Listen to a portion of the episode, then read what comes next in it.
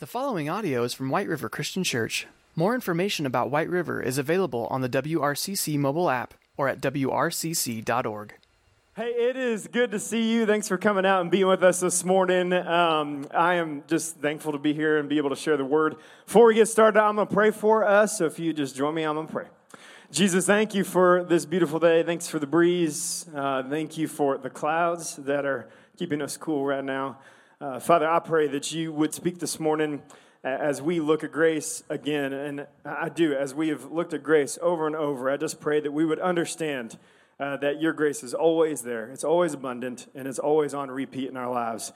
Uh, use these words this morning, Father, and, and just speak, Holy Spirit. We pray these things in your name. Amen. The date was uh, September 15th. It was 2009. I was 25 years old. I was in ministry at that point for about two and a half years. And uh, I, it was, I got two calls that no uh, youth worker ever wants to get. Okay? Uh, it was a Tuesday. It was rainy. That's I do remember that because uh, it was just kind of a nasty day. I was in Memphis, Tennessee at the time, and uh, was preparing for our Wednesday night high school like midweek service. And the first call was from my boss. His name was Todd. And I picked up the phone. It's typical for him to call me. I didn't think anything uh, different of that phone call uh, until he started talking. And he told me that that day after school, one of our students, uh, Winston, who uh, was in my small group, was driving home uh, with students to take them home, and they had hydroplaned over a bridge, hit the median, flipped over the median into oncoming traffic, and been hit by another car. He also told me at that moment that another student was with them, um, and her name was Meredith. She was in our student ministry, and that she had died at the scene of impact. The other three were being taken right then to uh, the hospital in critical condition. And, and I said, what, what do you want me to do? And he said, I need you to start getting ready because uh, tonight we're going to have a prayer service for students and anybody that wants to come, and I need you to lead that. He said, My plan is I, am I'm going and I'm getting on a private plane. I'm going to fly to Texas to get her older brother from college, and I'm going to fly back tonight. But I need you to lead this.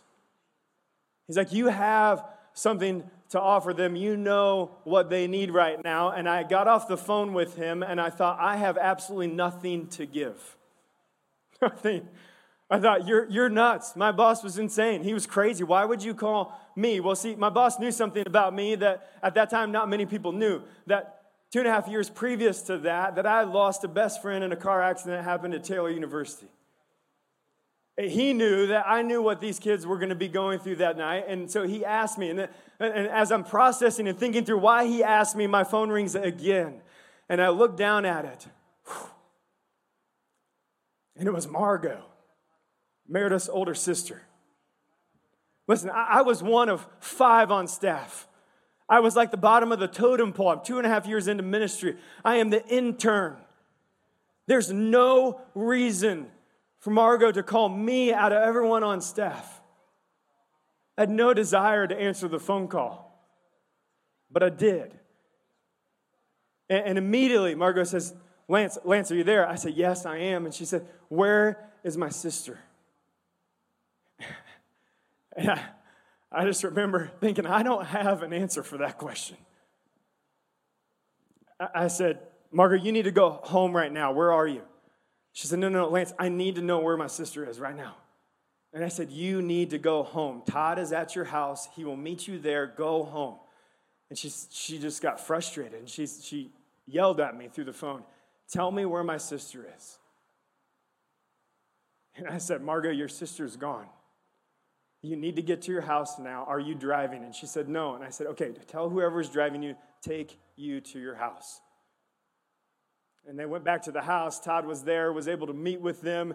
Meanwhile, I'm headed back up to the church thinking, What am I, how, where do I even start with this idea? That night, we had over 700 high school students show up to our student ministry. That night, I led some kind of prayer service. Do I remember what I said or what scripture I used? No. Couldn't tell you that today. Did, did I spend uh, what felt like hours praying over hundreds of students, both uh, as a group but also individually? Oh, yeah. did that night God take by His grace my nothing and turn it into something absolutely, without a shadow of a doubt. Because what I felt like that night, I was walking in was, was nothing, begging God to do something. And He did. And He did.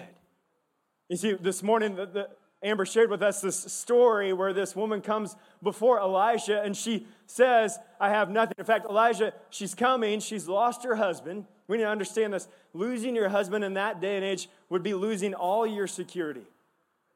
You were in danger of somebody trying to take advantage of you because you didn't have a husband there to protect you or provide for you. And she had these two sons, and she has nothing to, to give them. And in fact, when her husband died, she inherited nothing but debt debt she couldn't pay. And so here she is with two sons, a massive amount of debt, and she comes to Elisha begging for help. What you need to understand too, this is, this is the second miracle of Elisha's. Two chapters previous to this, Elijah is taken up into heaven. That was his master, Elisha's master and mentor. And he does this first miracle, which is very public. And then he does this one that is so private. We're going to talk about that again in a second. But he, he does this miracle. But first he asks, Well, what, what do you have? What do you have in your home? And, and she says, and if you read it in the NLT, it says this nothing at all except a flask of olive oil. But if you read it in some other translations, what you catch the point of this is this. Some of them uh, translate it this way nothing, she said.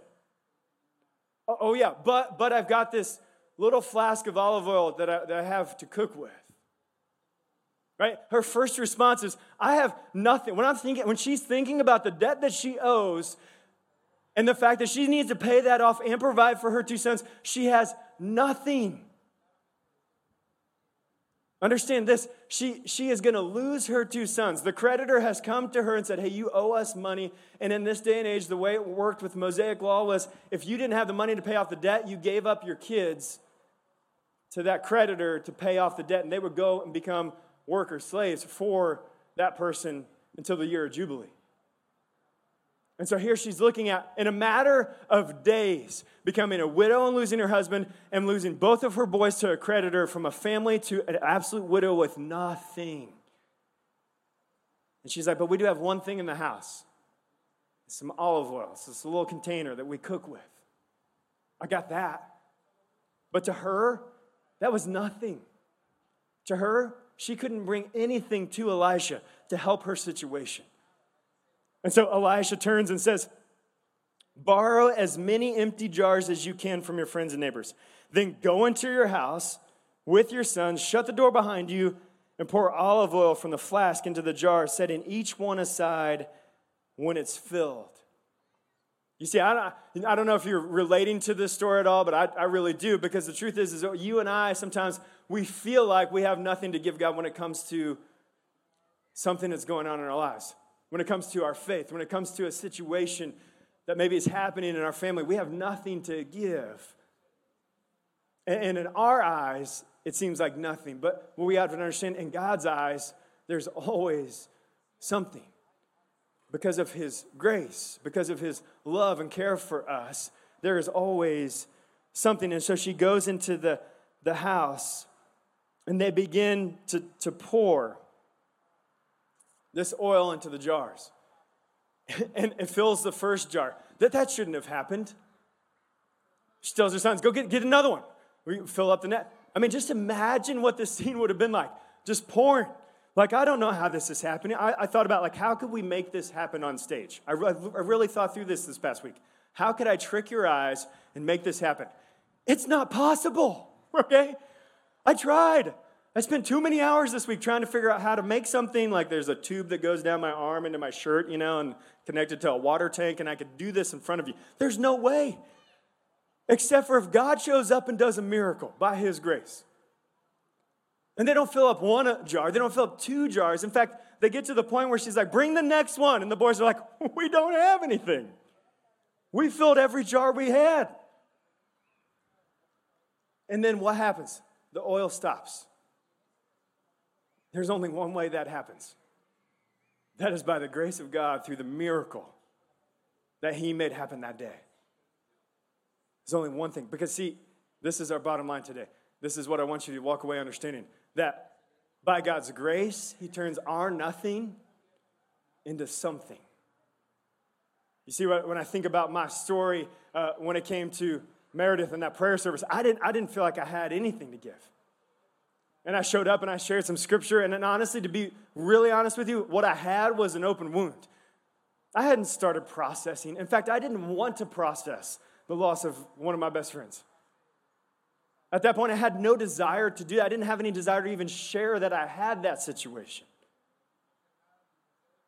And yet, what God does is, is He kind of thrusts me in there and said, Hey, I know you feel like you have nothing, but I, I'm going to watch what I'm going to do. I'm going to turn it into something by my grace. And that's what He does for her. Oh, gosh, that's what He does for her. He takes that nothing and He turns it into something. And there's two things I want you to see in this passage, and I don't want you to miss these today. Okay? By God's grace, He turns her nothing into something. First, you have God's grace in the measure in which you desire Him. Okay? Let me say it again. You have God's grace in the measure that you desire Him. Why do I know that? Why is that true? Because look at this passage and what she chooses to do. Just think about this for a minute and let me rewrite the story for a second. Elijah tells him, Go get as many jars as you can. Borrow as many empty jars as you can from your friends and neighbors. Then go into the house with your sons and shut the door behind and pour olive oil from your flask into the jars, setting each one aside when it is filled. So she and her sons went out and found two jars, and they brought them into the home.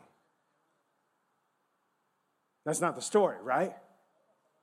That's not what she does. Think for a second if if her desire and her faith was, well, I don't, it's just this little jar of olive oil. It's nothing. You're not going to be able to fill the two jars we found, let alone any more that I can find. see, that's not what she does because her desire is for God to provide for her, her and her family. Her desire is for her to be able to pay off the debt and to care for her boys. And so, what does she do? She goes out and finds as many jars as they could find. She goes into the house and starts pouring, and then all of a sudden they have all these jars, and I love this. And they did this, and Elijah wasn't even present. He wasn't there. Why was Elijah not there? Because it wasn't Elijah who was providing for her, it was God who was providing for her. It was God's grace that was taking her nothing in that house and turning it into something because she desired it, because she had faith that he would show up. And so I, when I think about that, the question that rings in my mind, the question I've been asking myself this past week is what situations in my own life is my desire not meeting where God's grace is? Because here's the, here's the truth this morning God's grace is never going to run out for you, it's just not. And so our desire and our faith should never run out on God. It just shouldn't. Now, we struggle with that because we're human. I'm human. You're human. I get that. But what situation in your life have you let your desire or your faith run out on God's grace? What I want to tell you this morning is this God's grace is not done with that situation. He's going to continue to work in your life if you would allow Him to. You have God's grace in the measure in which you desire Him. And second, I want you to see this God's grace will always be abundant for your needs now and into the future. Notice what happens at the very end, and, and you might miss this because it's the last sentence of the story. It says this When she told the man of God what had happened, he said to her, Now sell the olive oil and pay your debts, and you and your sons can live on what's left over. Elijah wasn't even there. But Elijah knows hey, God has provided enough for your debt and for what you need to support your boys. Now, let me pause for a second because I know what that's teetering on, and it's called the prosperity gospel. That's not what I'm saying. I'm not saying that he's always going to provide everything you need to be rich and have a comfy life here on earth. That's not, that's not at all what this is saying. She lost her husband. And this is God's provision for her through his grace because she had this desire and this faith in who he was and what he would do for her. There's a difference between those two things. And from that day forward, she was taken care of, but it was so private. Nobody saw it. And I, as I think back in my story of standing there that night and sharing with those kids scripture and my own story in some way, shape, or form, because I, I don't remember that, what those kids don't know, none of the 700 kids that showed up that night knew that that night, God was providing grace for me. That that night, that my beginning of my processing, the beginning of my forgiveness for the man who took her life, the beginning of my own healing took place that night. But that was just between God and I. And the same is true for you. When it comes to the things that you think of, I just don't know if I have any more desire or faith that you could do anything in this situation, God, He can. And I want you to be encouraged by this because it is personal. It's not for everybody else, it's for you. It's for your faith, your walk, your belief, your desire in who Jesus is. He provides. I would be missing something if I didn't tell you this last point this morning. That this is just prophetic of the grace that God shows us through Jesus. Right, this whole story is pointing to something. It is found in the Old Testament, but is pointing to the New Testament. It's a story that gives us a picture, uh, while it might be an earthly picture and a small picture and a private picture of what God did for us through Jesus on the cross. Ephesians chapter 2 tells us that God saved you by his grace when you believed. You can't take credit for this. This is a gift from God. Salvation is not a reward for the good things we have done. So none, none of us can boast about it. He did this. He gave you grace for today in your sinfulness, and He gave you grace for the future in your sinfulness through Jesus on the cross. Because God is in the business, through His grace, of taking your nothing and turning it into something. And He can do that for you today. He can do that for you in the days to come. And that's my prayer that you would understand that, that, that God's grace is big enough, it's not going to run out, it's abundant, and it's going to take all of our, including myself, what I believe to be my nothing and turn it into something. Let me pray for you. Jesus, thank you. Thank you for this story that happened years before you ever walked this earth that points directly to you.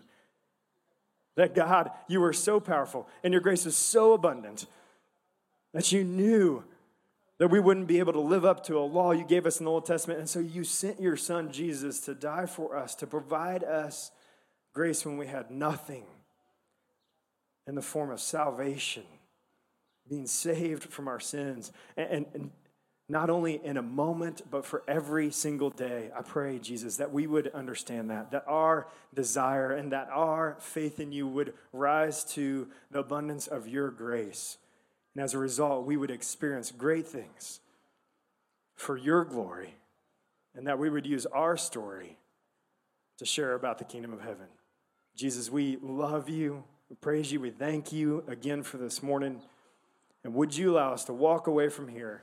understanding that by your grace, you turn our nothing into something. In Jesus' name, amen.